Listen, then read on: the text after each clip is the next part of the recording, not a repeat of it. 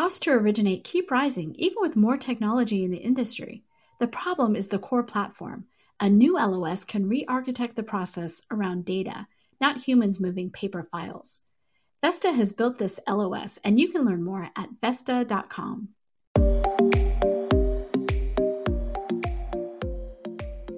Pulled from the hottest topics coming across our news desk. I'm Victoria Wickham, and this is a Daily Download. Today, I'm joined by former president and CEO of the Mortgage Bankers Association, Dave Stevens. In this episode, we discuss the U.S. presidential election that is still currently underway, what the future of housing officials could look like under a potentially new administration, and his latest blog on the adverse market refinance fee. But before you listen, here's a brief word from our sponsor. Extraordinary challenges demand extraordinary solutions. CoreLogic is uniquely positioned to help you navigate this historic disruption. Whether it's virtual home showings, flexible employment verifications, or automated loan modification engines, CoreLogic delivers the data-driven solutions, targeted insights, and deep domain expertise trusted by the nation's most successful mortgage lenders. Explore how CoreLogic can help you today. Visit CoreLogic.com/COVID-19.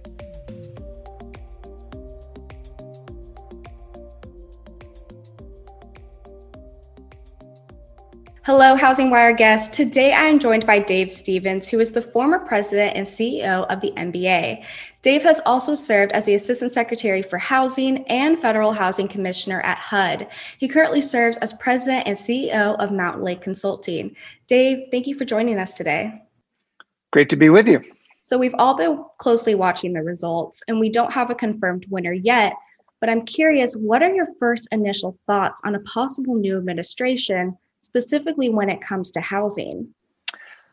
Well, yeah, I mean, if nothing else, the one thing we've learned about this election is polling in a pandemic is extraordinarily difficult, right? It's voting behaviors were very different. Exit polling was very difficult to track, and so the pollsters, were off in many cases.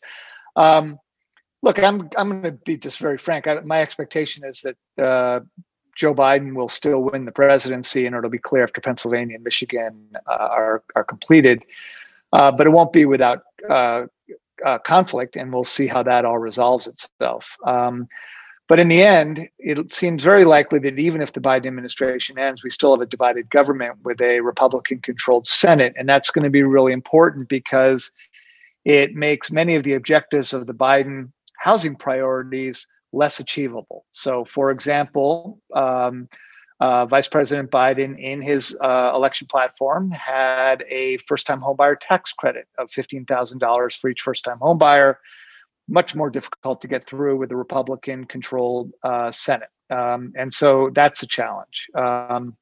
They're getting confirmations done, which all run through the Senate. They don't run through the House of Representatives. So every presidential appointee has to make it through the Senate. And if Mitch McConnell and key committee leaders, particularly those that relate to our industry, which is Senate banking, manages most of the confirmations for what we care about, and that most likely will be Pat Toomey heading that committee as chair, if they decide to be, for lack of a better word, obstructionist to the efforts of the Biden administration, it'll mean a slower go to get confirmations done, and it'll put more pressure on the Biden team to put folks who are more centrist, more acceptable to the Republican leadership to get them through into these roles. So all of that means a difficult slog, as it were, for the administration. It may not end up that way. We may see a couple more surprise flips on Senate seats, but at this stage of the game, if we were to guess, that's where I would expect this to end up. Interesting. What are some of the biggest questions we're going to have right now, given if we do have a new administration or in the case that President Donald Trump is reelected? Well, they're very different, right? I mean, for Trump, if he's reelected, is he going to keep the same folks in the key roles of his cabinet? And the two most important to our industry, again, are the HUD secretary and the Treasury secretary. Those are the two that have the greatest sort of influence on what we care about day to day. They're the ones that are going to help shepherd things like GSE reform. That's the Treasury secretary's job. And you know, all sorts of HUD policies that affect the FHA, Ginnie Mae, a lot of what's going on during this COVID crisis and more are managed by HUD for the FHA, VA, USDA programs because Ginnie Mae is part of that. Will he select a Ginnie Mae president? We have yet to see an actual Ginnie Mae president get confirmed yet by the Senate. And so those are all important questions because they're directional, particularly the Treasury Secretary, because if the Treasury Secretary wants to focus on the GSEs with the efforts of Mark Calabria at FHFA, then the likelihood for a pathway to release from conservatorship might speed up. If the Treasury Secretary wants to slow that down and work on other priorities, that becomes important. One other thing I would just say about the Trump administration is the likely chair of the Senate Banking Committee who would come in if the Republican maintains a majority, if the Republicans maintain a majority, is pro-GSE release of from conservatorship. So that would have influence on both the Treasury Secretary and I think Director Calabria at the FHFA. On the other hand, if Joe Biden ultimately wins, you know, these are all his picks. And while the Senate can try to slow down certain nominations, you know, the Treasury Secretary is a really important pick. I think it would be unlikely for the Senate to be too obstructionist for such a critical role affecting both our domestic and global economies. And so assuming that Biden doesn't pick someone who's viewed as really outside the acceptable framework, Elizabeth Warren, for example, who would be just a non-starter in a Republican-controlled Senate. If he picks someone more of the lines that President Obama picked, like Tim Geithner, for example, to head the Treasury Department, then you have a greater likelihood of success there. In which case, both at the Treasury Department with the new Treasury Secretary, my expectation is they will likely slow down much of the work that Calabria has been working towards with the release of the GSEs out of conservatorship. And I just want to caution here, I know we're trying to do this in not too long an interview, but the point we all got to keep in mind is there is a lame duck.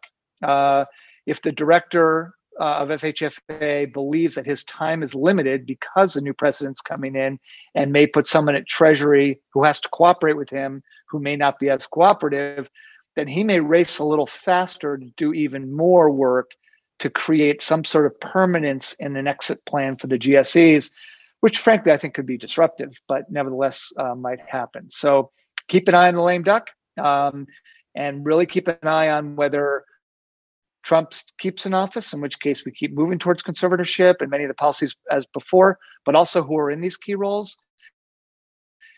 If the Biden team comes in, I would expect much more pronounced fundamental change to what the Trump team was working on up until that point. I want to touch on a point that you mentioned before too.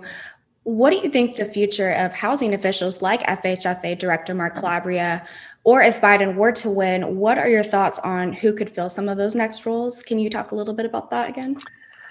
Yeah, I mean, mentioning names is tough, and I'll explain that in a minute. But first, keep in mind that both the FHFA Director and the CFPB Director are not part of the president's cabinet. They're not technically direct reports. They're independent directors that have a 5-year term from the moment they're confirmed to that role. Now, under the most recent Supreme Court ruling related to the CFPB, it now gives the option for the president to remove and replace a single directorship without the need for cause. They can do it at will. So I do expect that the President Biden would execute the Supreme Court ruling against the Supreme Court ruling and remove Kathy Kraninger and replace her with someone who is more in the line of what the previous Obama administration looked for in a CFPB director, someone who Elizabeth Warren would agree with because it was her brainchild to create that regulator. It wouldn't be her, I don't think, but someone who would be in that ilk.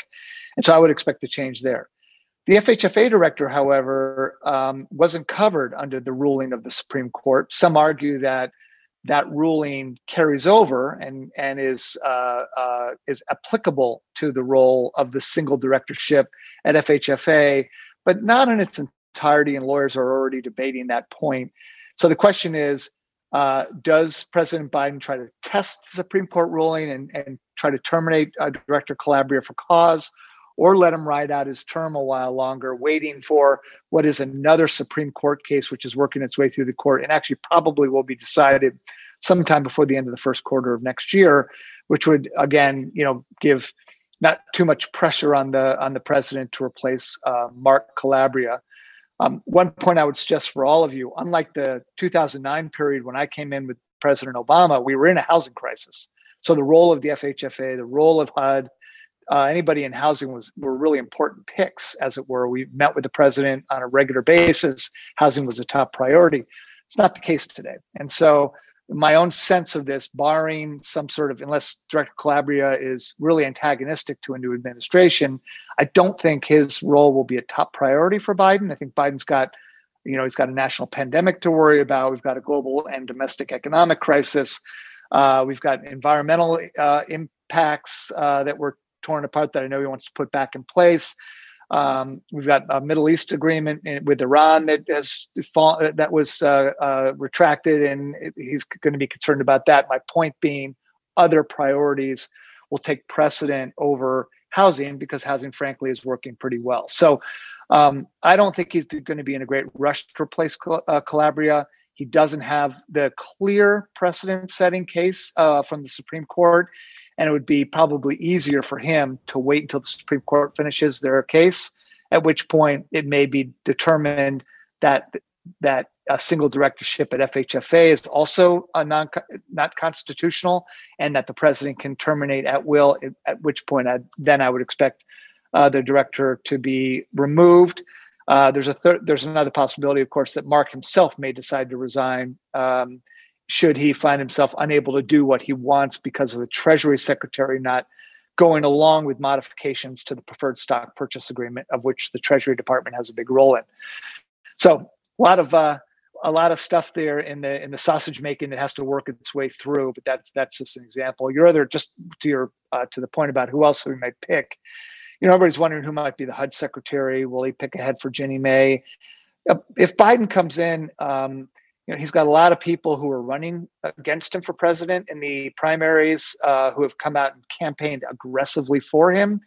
And frankly, I hate to call them IOUs, because there are many very credible people in that process, from Pete Buttigieg's of the world to Beto's, and so many others that just could be really key players at certain cabinet levels. Will that include HUD for one of them? I don't know, but I do think that there's going to be a lot of really good senior leadership talent that could fill a cabinet secretary role heading HUD.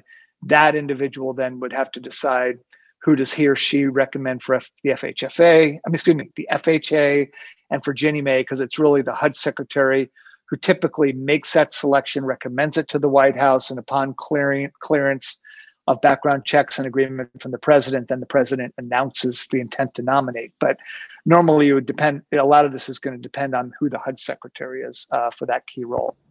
Really interesting. We discussed what would happen to the adverse market refinance fee, but what do you think the future is of the refi fee now?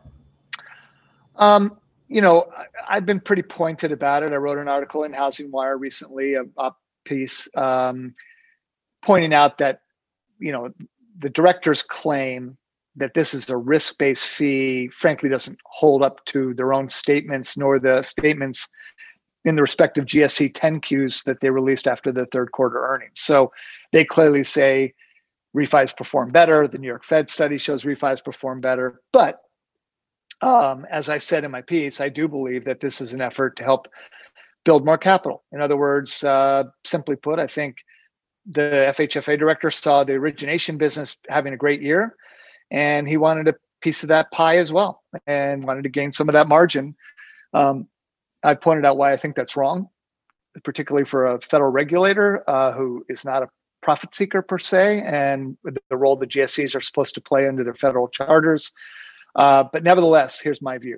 If the Trump administration retains the office, Calabria will retain the role. The refi fee stays in place. If a Biden team comes in, frankly, that refi fee can still stay in place because FHFA director doesn't report to the president. It doesn't matter whether the Treasury Secretary likes it or the FHFA director likes or the president likes it.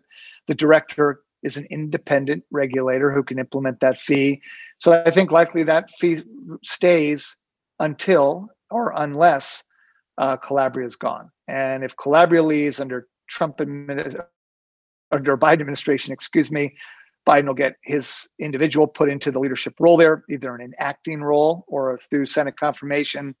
At that point, likely that fee would be rolled back, but that will be sometime down the road. So don't expect that fee to go anywhere in the short run, unless industry puts greater pressure on. Frankly, while I'm writing op-eds, the industry leadership inside the Beltway, they fought a little bit, but once they got the implementation date moved to December 1, they quieted down, and there's just not a spirited effort to roll back that fee. And without that pressure, I see no reason why the FHFA would roll the fee back. Well, before we go, I do want to discuss your blog on Housing Wire, because you discuss how the intent behind the fee is to release the GSEs. What do you think are the big things to keep in mind now when it comes to GSE reform? Well, look, when I headed the MBA, and the MBA still today has the same perspective, is that legislation should be done before release of Fannie and Freddie out of conservatorship. There have been multiple letters, bipartisan letters from the Senate Banking Committee, a recent one that was penned by Republican and Democrat leaders of the Senate Banking Committee, stating that what's the intent here? Will there be taxpayer harm by what you're doing, Director Calabria? There have been statements made that legislative reform should come before GSE reform. I maintain that. I think everything that the director is doing right now has nothing but disruption to the housing sector ahead of it. If this is how the GSEs are behaving now with the FHFA director, by adding fees like the refi fee when it's not warranted, what's it going to be like if they're just released back to their old ways? Will they just simply revert to the way they behaved when I worked for them? I mean, remember, I ran the single family business at Freddie Mac before conservatorship. And, the GSEs cut sweetheart deals with the big banks and the biggest originators. And it wasn't a level playing field. So I caution the United States housing industry, the housing finance industry, to really question the director aggressively in the months ahead. What disruption effect are you going to create by the path you're on to try to privatize these guys? And what we don't know is, will the director try to implement things that he has talked about in public testimony going back to 2011, 2012, and before, where he talked about the need to unwind the dependence on Fannie and Freddie, and the way you do that, which is by raising guarantee fees, shrinking their product profile, shrinking their footprint, and making private capital a preferred execution. And that's a clear intent that the director has always had. I think he would try to implement that in a revised preferred stock purchase agreement that would include a consent order that would allow the GSEs to be released. That may help shareholders, but I don't think in any way, shape, or form anybody in our industry can see anything positive for the mortgage banking industry, particularly if you're a non-bank originator, because banks with balance sheets might be able to appreciate that because they get to have more access to competing in the marketplace. But everybody else, and we're highly dependent on the non-bank system right now to serve the nation's housing finance needs. I worry what happens to that sector. So just be wary is my suggestion, and be aggressive. Use your voice. I think the lending community has to be vocal and demand more out of their trade associations, and be vocal individually about these steps, because beyond this boom, we're going to have a more normalized market that's smaller, and we're going to need those guys functioning in a way that provides equal access for everybody to participate in the market. And that's what I worry about. Dave, a lot of great insight here today. Is there anything else that you'd like to add?